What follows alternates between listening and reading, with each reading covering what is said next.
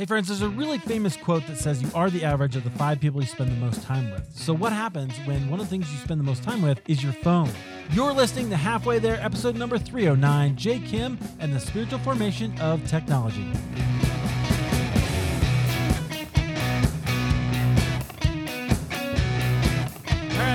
Friends. Welcome back to Halfway There. This is the show where we have honest conversations with ordinary Christians about today's Christian experience. I almost forgot the last part there. I've only said it 300 times or so, but that's still that's what can happen. Getting old, I guess. Guys, welcome to Halfway There. I'm glad that you are here. We're going to have a great conversation today. Before we get into that, I just want to encourage you, uh, if you want, if you if you enjoy this conversation, I know it's going to challenge you go ahead and just share it with a friend. Text it to a friend or share it on Facebook or where, where kids hanging out today, TikTok or something. Put on, I don't know. I don't know how you would do that, but go ahead and do it. Share it with somebody and let them know uh, that they should listen. And that would mean an awful lot to me and uh, to our guest, I'm sure. Uh, okay, so today I'm excited about this because um, I don't do a ton of repeat guests, and there's a reason for that. But sometimes there are conversations I like to have. In fact, over the next rest of the year, you're going to hear a few a few uh, a few guests we brought back because there's conversations that I like to have. One of them today uh, is pastor and author Jay Kim. He was our guest back on episode 206. Welcome back, Jay. Thank you for having me. I'm honored to be a repeat guest. Incredible. You are. It's an incredible honor. You you know no idea, but it's uh I don't do a ton of those like I was saying, yeah. but uh I love what you're writing and so mm. I wanted to just uh sometimes gives me a chance to branch out from the normal format, do something a little bit different. And I like I like doing that. But I also love your your work and the way that you framed um it in this book, and so we'll talk about some of that as well. Um, pastor and author, that's really broad. But so give us a little, give us a little update, but to where you've been last uh, couple of years and kind of you know where God has Jay Kim right now. Yeah, sure. Well, first, Eric, it's great to be back on with you and love your work and um yeah honored honored to to chat again i i think uh our first conversation uh when we first chatted I was on staff at a church called Vintage Faith in Santa Cruz, California, which is yeah. a wonderful beach town, very eclectic and strange and weird uh, in beautiful ways. Since then, I have um, moved on to a new role at a different church, a church where I was on staff previously called Westgate Church, uh, right in the heart of Silicon Valley. So I've been back here uh, since August of 2020, and uh, recently uh, transitioned into you know the lead role here, which has been all sorts of uh, craziness and and beautiful goodness and challenges, uh, but an absolute joy. So. Uh, yeah, there you go. I'm I'm serving right here in the heart of Silicon Valley, which is where I've spent basically my entire life. So uh, it's nice to be yeah. home. So that was one of the interesting things, right, about what you're writing, because the book, uh, which I haven't mentioned yet, your new book, your last book was called Analog Church. This one's called Analog Christian, right? Mm-hmm. So, uh, cultivating contentment, resilience, and wisdom in the digital age, which is an interesting thing to be writing, just right in the heart of Silicon Valley, right? Yeah, I mean, you know, the digital age, it's everywhere. It's pervasive. Everyone's thinking about it in some form or fashion. But I think for me and for many of us living here in the sort of tech epicenter of the world, we are thinking about it in unique ways and sometimes maybe dangerously not thinking about it at all because it is so much a part of our culture and ethos here. And, and literally, like at our church, uh, the majority, I think it's safe to say, the majority of the people who call our church home uh, either work in or are one or two degrees of separation removed from someone close who works in tech, you know, at Apple or Google or any number of startups in the area. So mm-hmm. yeah, I mean it's right here. And uh, so I, I think in some ways it's kind of natural that I would find myself writing about this stuff just because it's been the air I've breathed basically my whole yeah. whole life. How do you think that shapes you? What is that? What does that give you that's unique?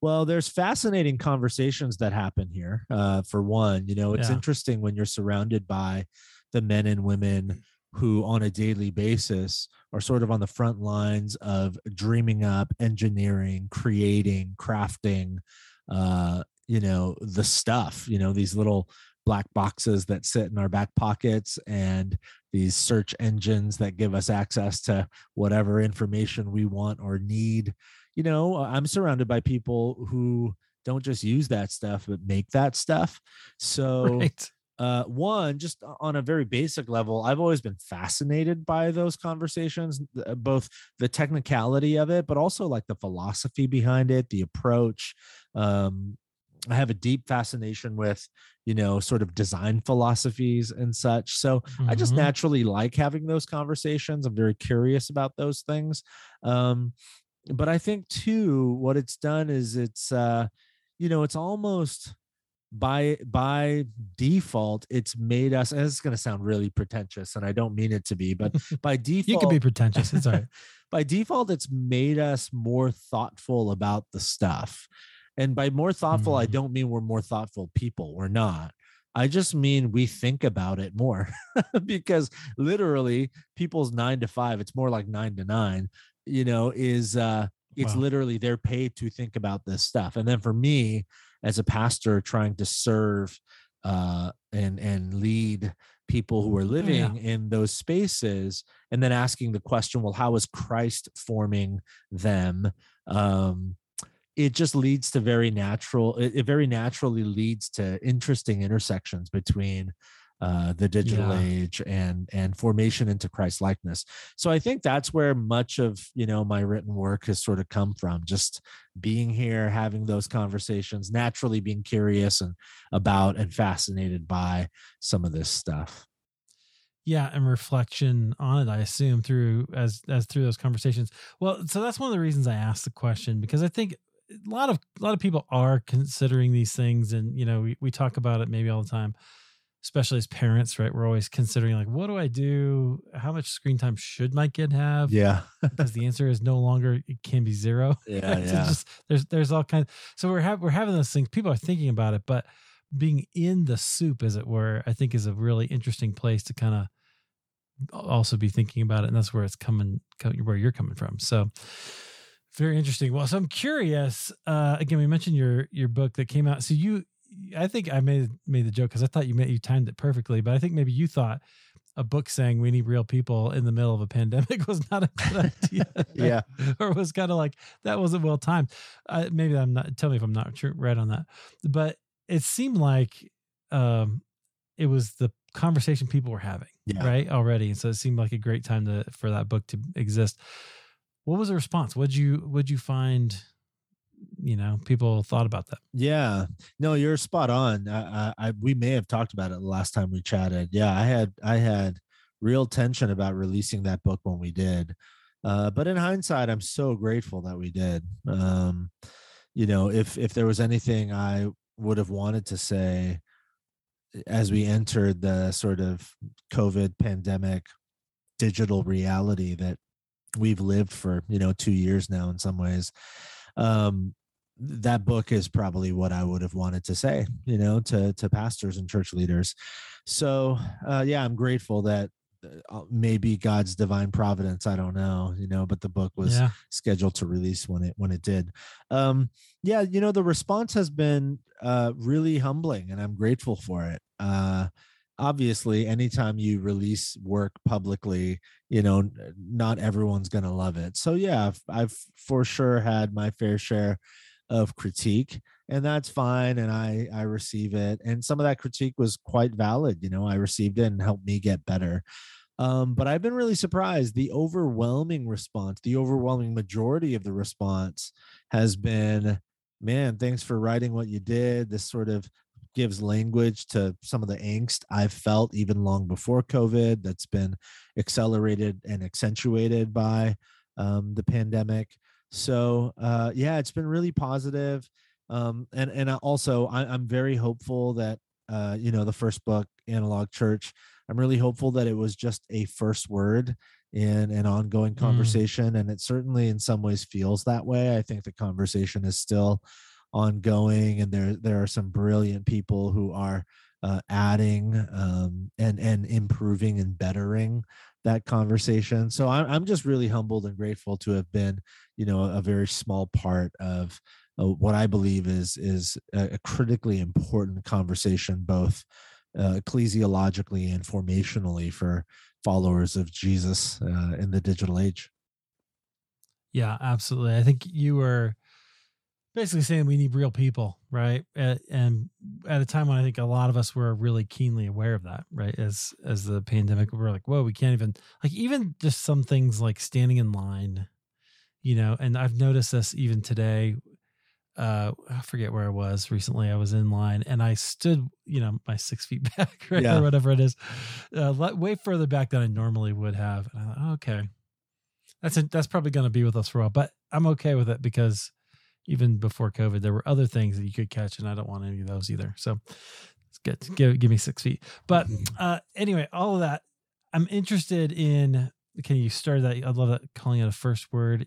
Uh, I was curious on one thing I wanted to ask you about was I did read in Analog Christian that you had um that you had like a review where somebody was like, "Hey, this is not you know this is kind of a negative review that you talk about." Yeah, you, you, had to you had to kind of wrestle through that and go and realize, oh, there is actually maybe a place for like a, a digital church, even if that can't replace it. Yeah.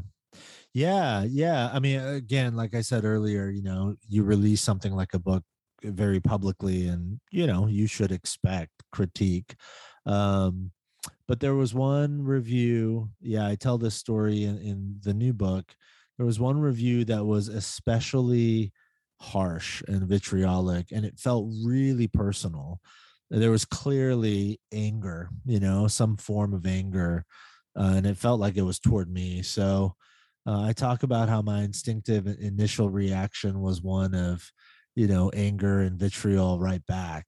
But long story short uh, i got into a dialogue with this person and come to find out you know this person was upset because i didn't address a particular uh, part of the population for whom digital churches is all they have you know shut-ins in particular those for whom um, physical limitations actually literally you know prevent them from being able to the darken the the physical doors of a church. And uh, and so for them digital connection and digital church as you as you um, will uh, it sort of extends you know um, community to them in a way that's meaningful, meaningful uh, in in ways that I can't even quite understand. And so, mm-hmm. um, long story short, I realized that that anger uh, wasn't necessarily truly toward me. It was um, anger that was bubbling up because this person felt really unheard and unseen, and uh, felt like everyone was piling on the digital thing when really in their church context it had become a lifeline to those who were really marginalized and ostracized by the rest of society and culture.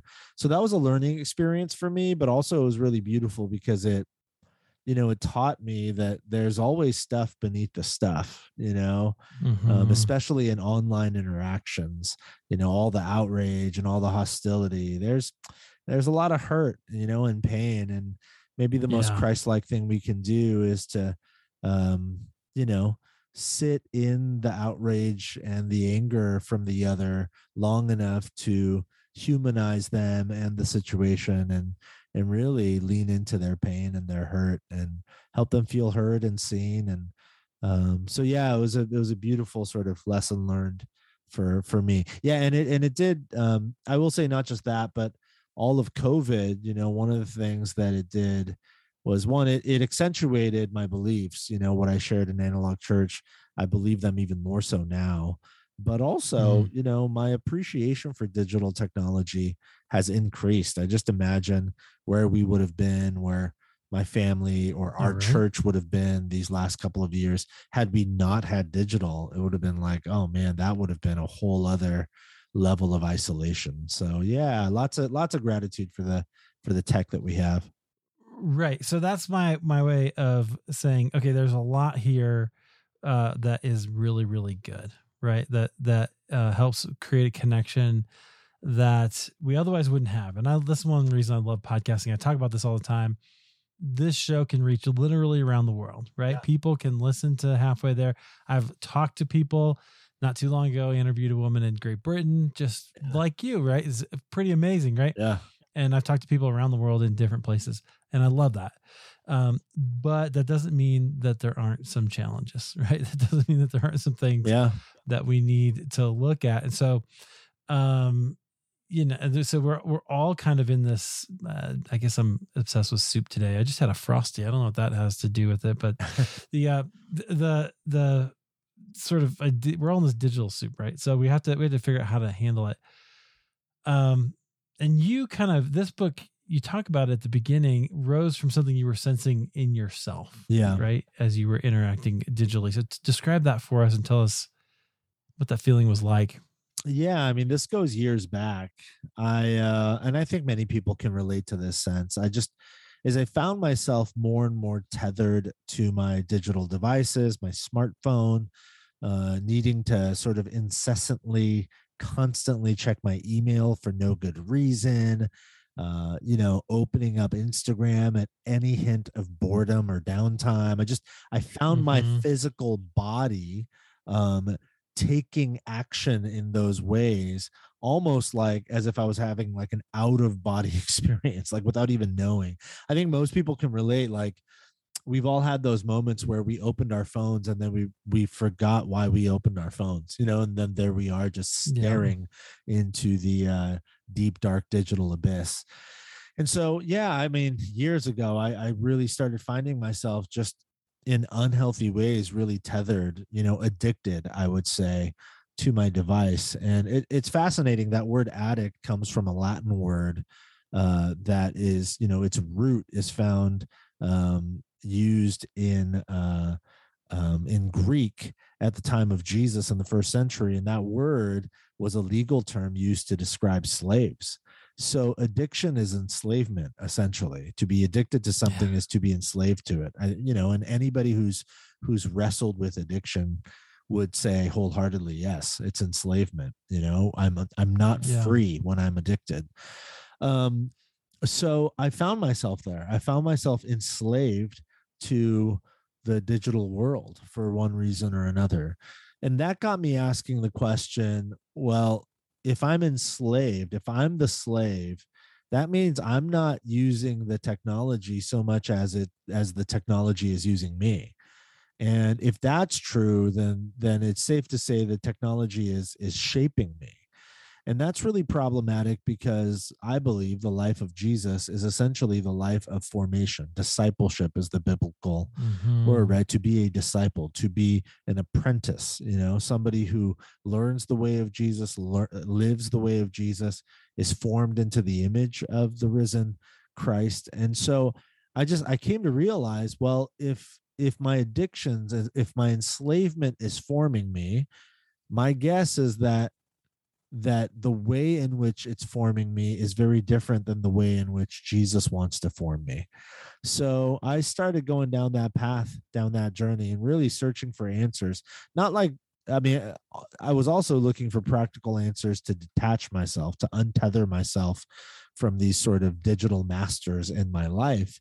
But I was also looking biblically for, you know, what are the antidotes to um, the symptoms of my enslavement and so that's where the genesis of the of the book sort of came from. So it's Yeah. actually a way more personal book than the first book.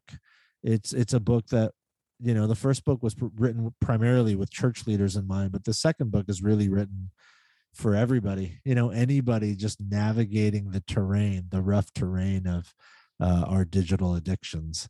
And yeah. Yeah.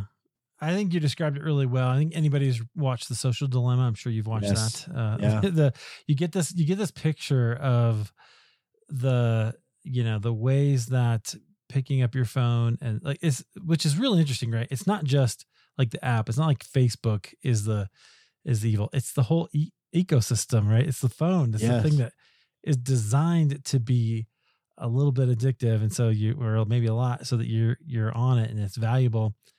Um, and it does lots of good things. I can look at my calendar. I like that. That's really val- good Yeah. for me because I need reminders. But the but then there's those other things that we you know can use it to numb and give you that dopamine and all that stuff. And they go over that in the movie, which is both a little bit horrifying, right? And Yeah. just, just kind of like, wow. And they talk about how you become the product, right? I think it's, I don't know if it's Seth Godin or if he was quoting somebody else who said, if it's free, you're the product. yeah right? it's the- tristan tristan harris who is Okay. one of the producers of the film and you know is one of the brightest minds along these lines you know he he used to be a a design ethicist at google and then he very publicly resigned his position because he realized it was just for show they didn't really want design ethics and i'm not bashing google here he's just it's his story you know and um, yeah he's the one he he's been saying that for a long time i've found it really helpful if a you know if you think a product is free it's not free it's because you're the product you know and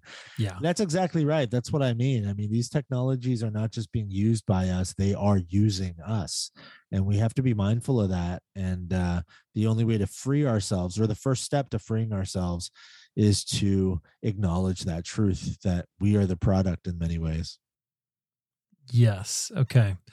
So what what do you think is at stake if we don't look at this properly?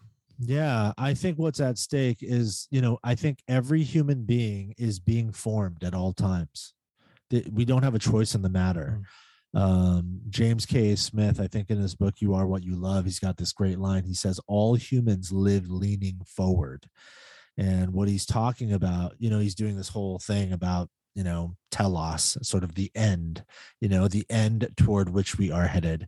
But I love that line, all humans live leaning forward, because what that means is none of us are neutral. We are all headed in a direction. Life is almost like uh like an escalator, you know, like you you might feel like you're not going anywhere, but you are.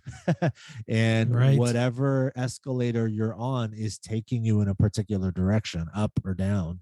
And so what's at stake is our formation. It the life we are living and the human we are becoming. That's what's at stake.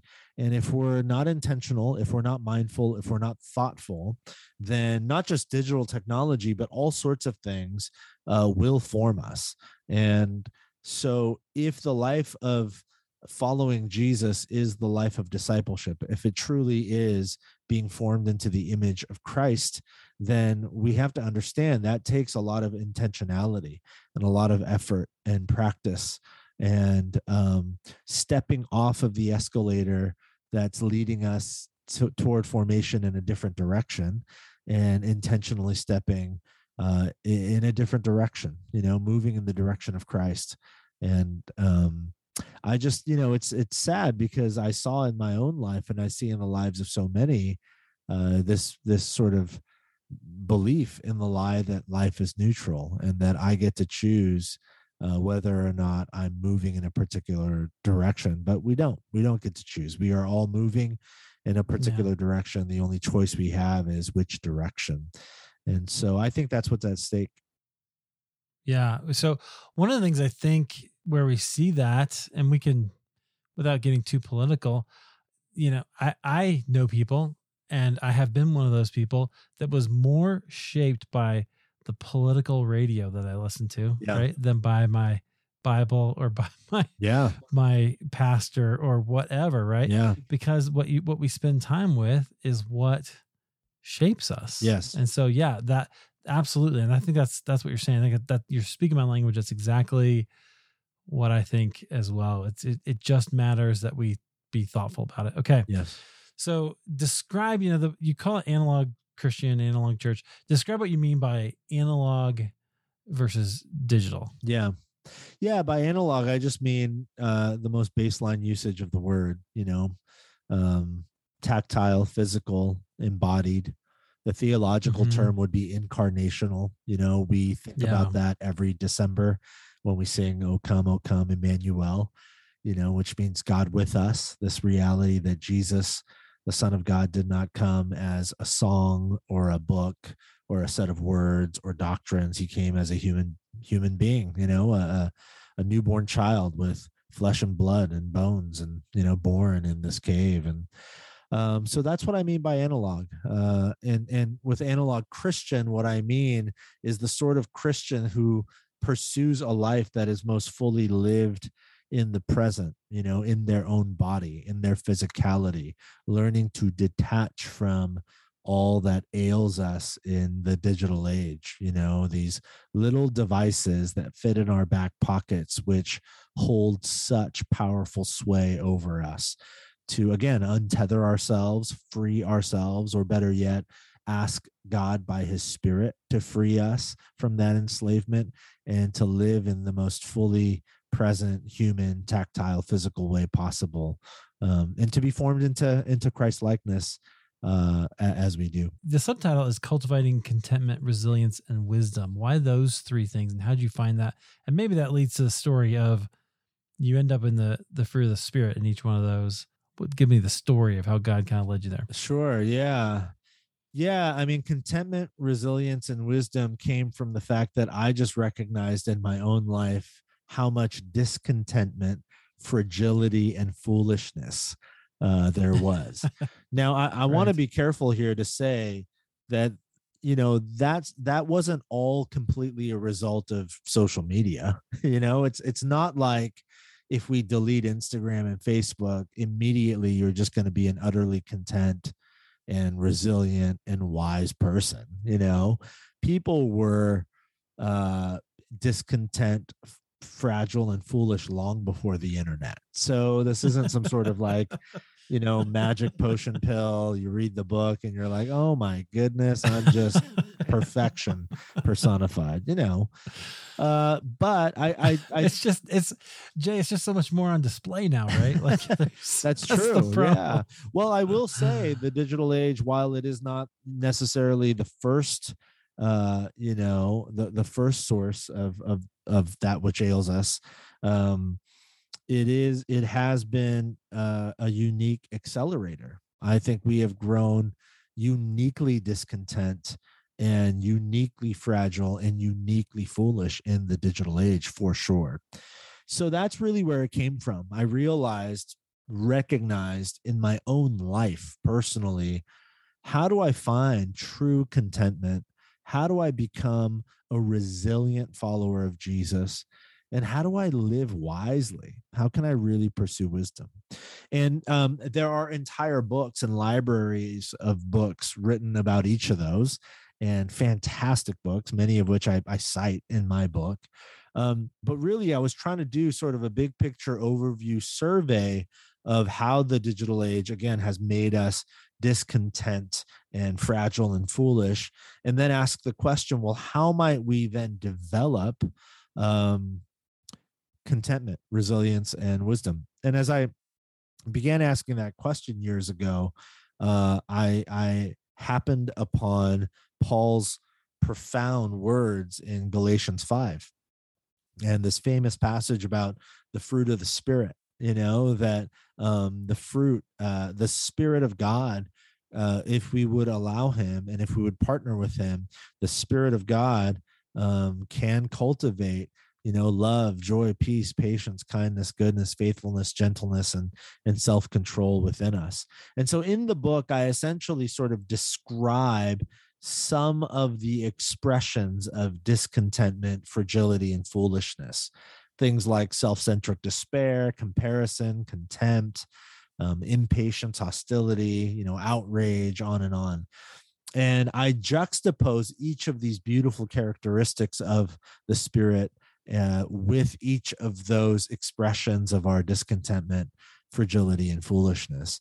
And i i just found that in my own life as i tried every day to live a life of keeping in step with the spirit as paul writes later in galatians 5 i found that the spirit of god slowly but surely began cultivating his fruit in me and i found that the characteristics of that fruit were really the most effective antidotes to these expressions of discontentment, fragility, and foolishness. So that's essentially where the book came from and how it sort of landed on Galatians 5.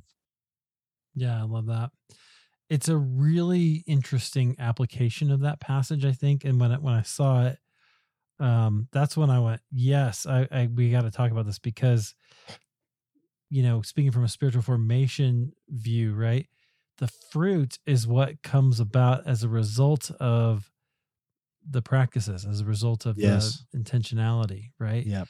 Which is really actually kind of interesting. I was just looking at Ephesians 5 and right before the fruit of the spirit, Paul gives a whole different list about all the bad things. And you can Yes. just say any one of those about the internet. Yes. all the all the things are on there That's right. as well. So it's it's you know it it that never ceases to be true.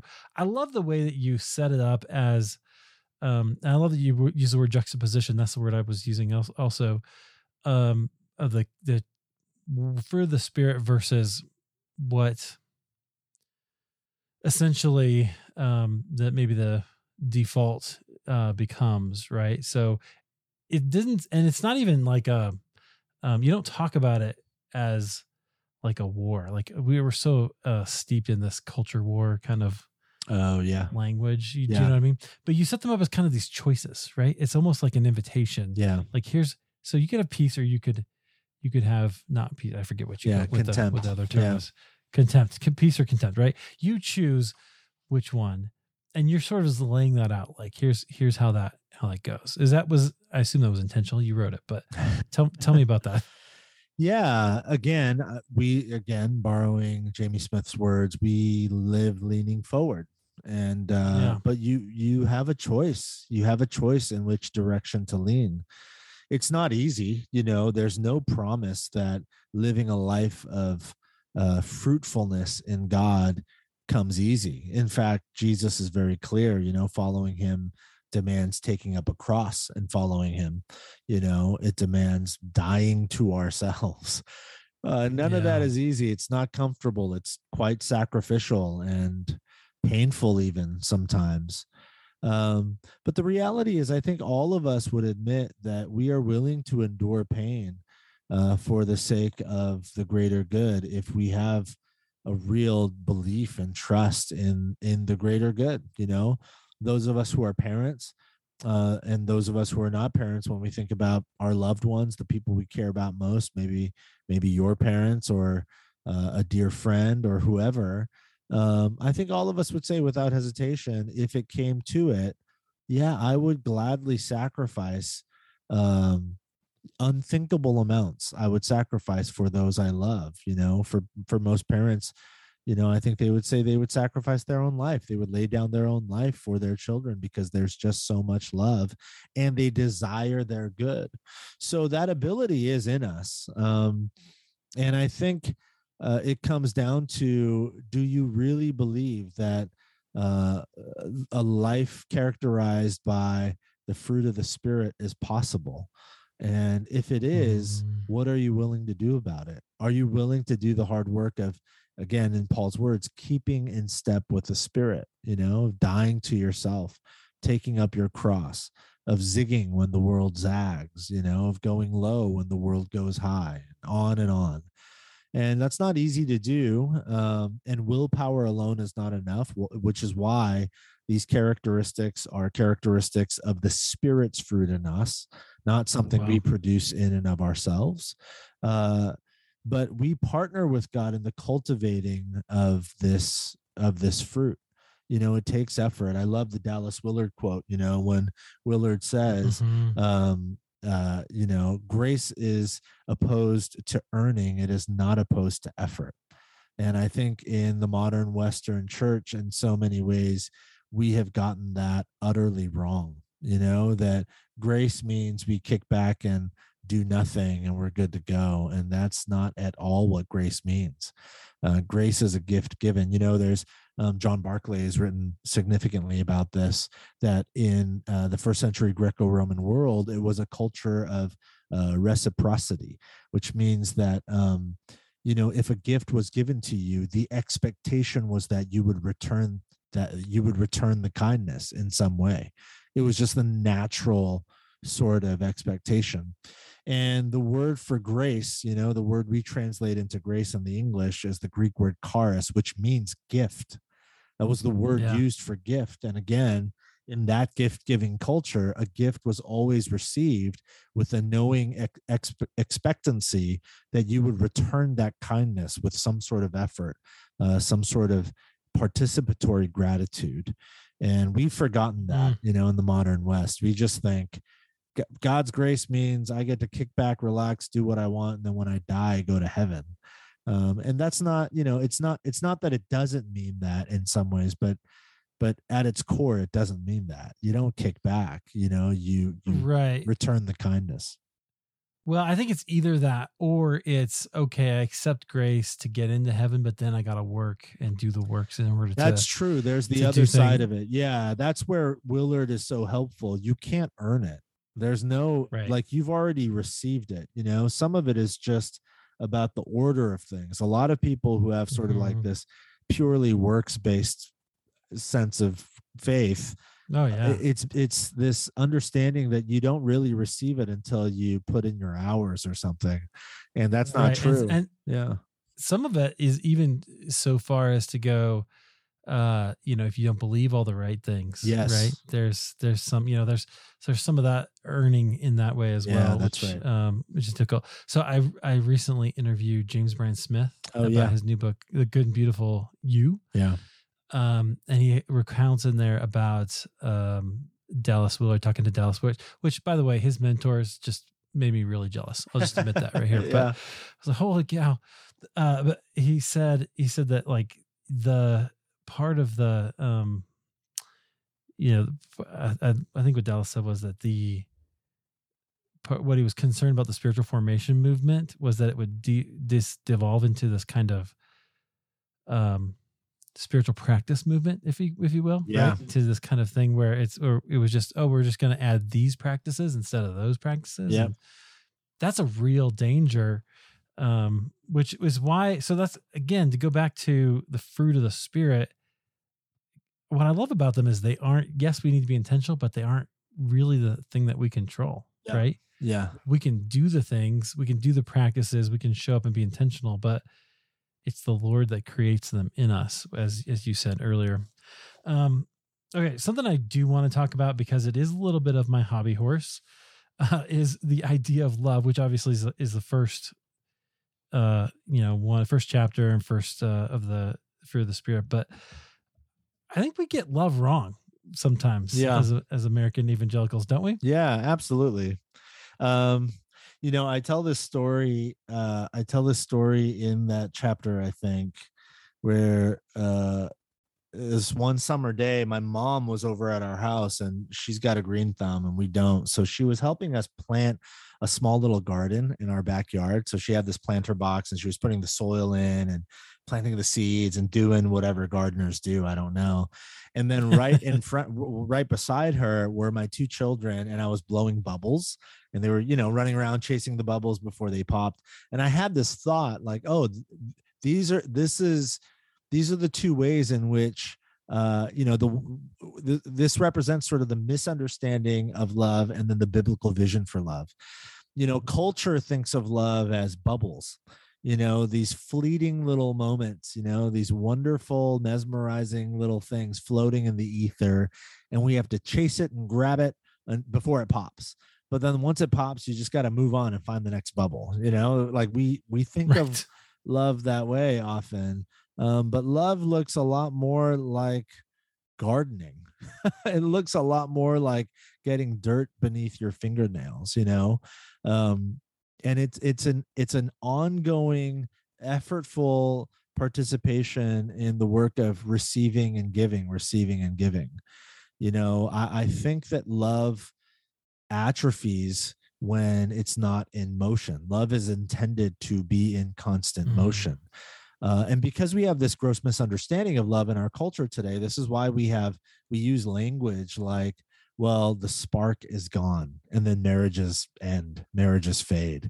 And what people mean Right. is you know i don't feel the same butterflies now when i see her. You know i don't feel the same sort of exhilaration when i see him. So that must mean that there isn't love. Uh, but we all also probably know uh, one or two or maybe several couples who have been married for 50 years and they still deeply love each other and you know we've all seen sort of probably maybe at the park or something that beautiful scene of uh the the married couple in their 80s walking down the park yeah. holding hands. And you think to yourself there is no way that when they see each other in the morning there's butterflies in their stomach. You know, there is absolutely no way.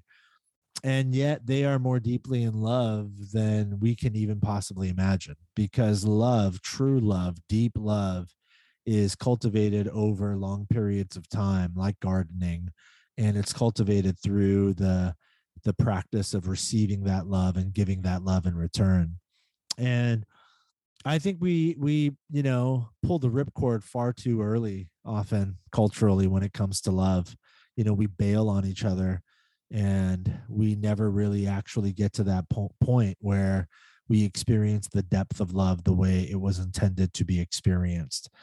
And so especially in the digital age when everything is so fast and our patience has waned so much um, we're really in danger of of living loveless lives i just i really believe that you know because we never stay long enough and invest long enough and commit long enough to experience love at its fullest. So you know you think about the love of god and how far he went the extent he went to to express that love to us you know uh there's that beautiful passage but you know while we were still sinners god sent his son. Right. Not after okay so that you know but Right. while. Yeah it's beautiful. Wow right which i think is is some of the most important uh conceptual ideas for us about love and it's one reason why um i no longer like can stand uh language that we use sometimes about deserving Mm. you know like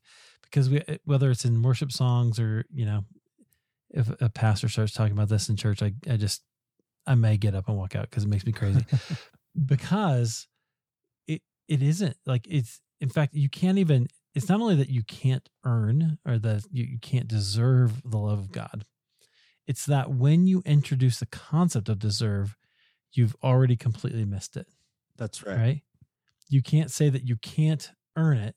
You have to say he loves you because you are, right? Yes. That's how it is. yeah It's just a reality. Yes. It's not even a and that's where I think is so it gets so strained um you know in, in our some of our presentations of the gospel and the ways that we were taught and some of that that kind of thing. yeah Um but I don't know. Well, you can respond to that if you want. yeah i mean you know that phrase the the biblical idea that god is love we've heard it so we've heard it so often it's just you know semantic satiation has like taken hold. It just doesn't mean anything anymore. You might as well just say Mhm. goobly glop you know? Like Right, god is right, love right. goobly glop it's just another thing you know you say.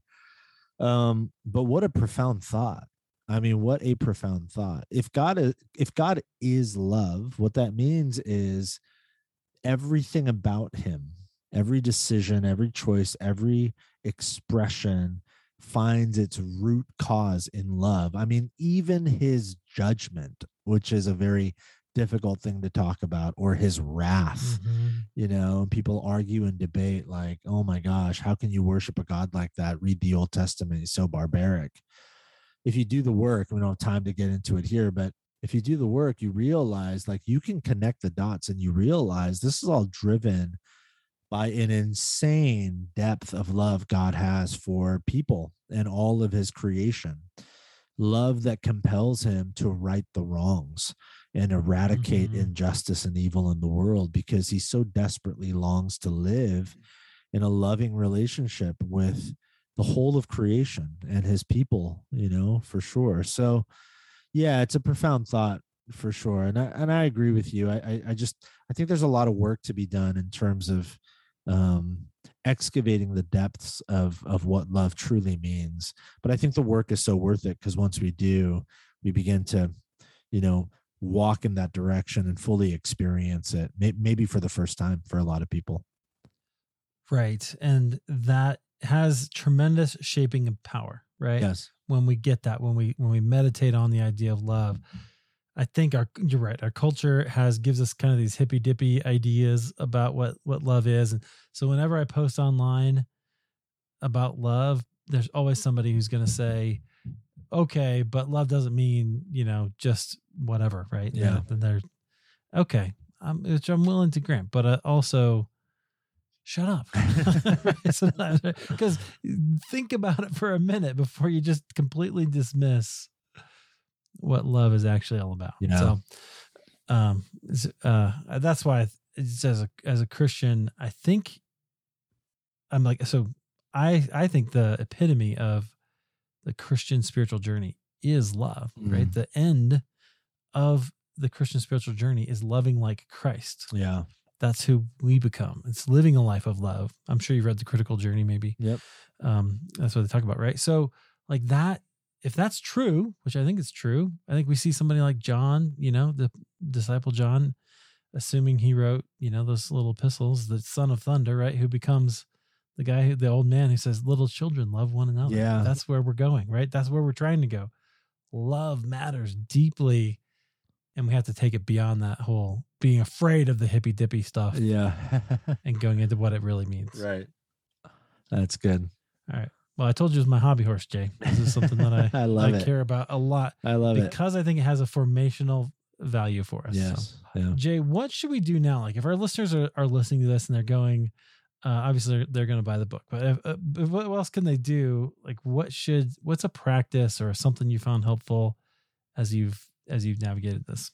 Yeah, I mean, very practically, there's there's several things. One, uh, you know, I first read about this in Andy Crouch's fantastic book, um, The TechWise Family, and he's got a new book out uh, that's incredible. But um, you know, many of you already know this, but he he talks about practicing digital Sabbaths, and it was just it's something I I've implemented into my life, and it's been so. I mean, truly, I, this is not hyperbolic. It's been so transformative. So the whole concept is, you know, a one hour a day digital Sabbath, uh, where you literally completely turn off, shut off your digital devices. You're completely disconnected from an online life, and you're just Mm. present with God, with the people around you, uh, in the you know physical location that you're in, um, just being fully human, embodied um, and then uh, one day a week try to do that entire full day a week uh, maybe with your family or your friends go on a long hike enjoy a good meal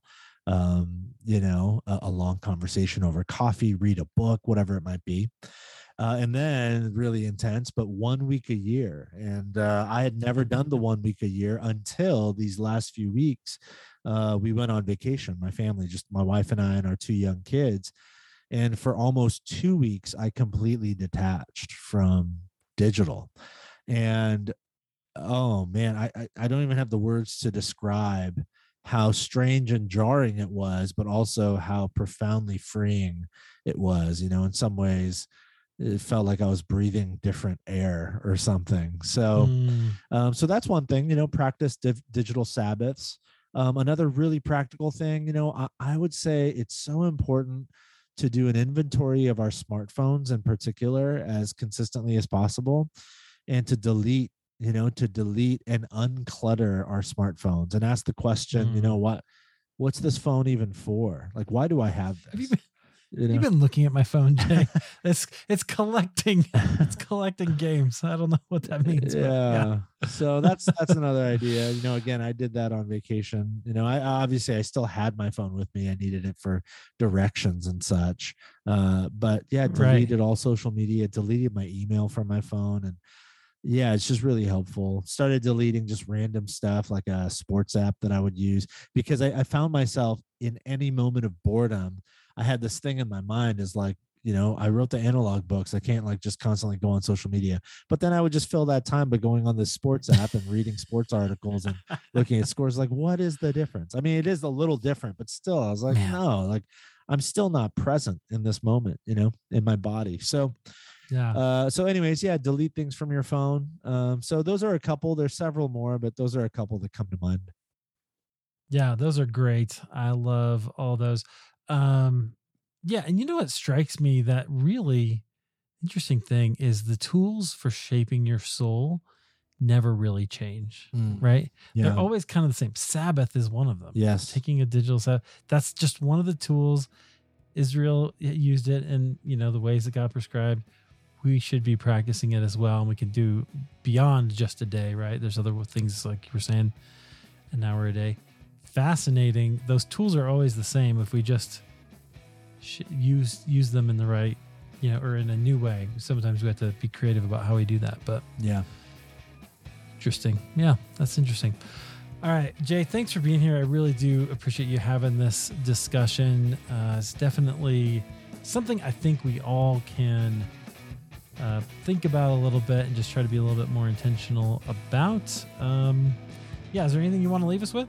No, I just uh, yeah, my hope and prayer is that this book and you know anything I I, I work on and, and share with the world is helpful for you. Um, and really, it's a it's just a prayerful offering. So um, I pray that the Spirit of God, whoever you are, wherever you are, uh, I pray that the Spirit of God would cultivate the life in you that uh, I think, whether you know it or not, you most long for. I love that. Friends, once again, the book is called Analog Christian. You can get it wherever you get your books. As always, I have links at halfwaytherepodcast.com and Jay's website is jkimthinks.com. That's super clever. I like that, Jay. Thanks for being here, man. I appreciate it. Yeah, thanks so much, Eric.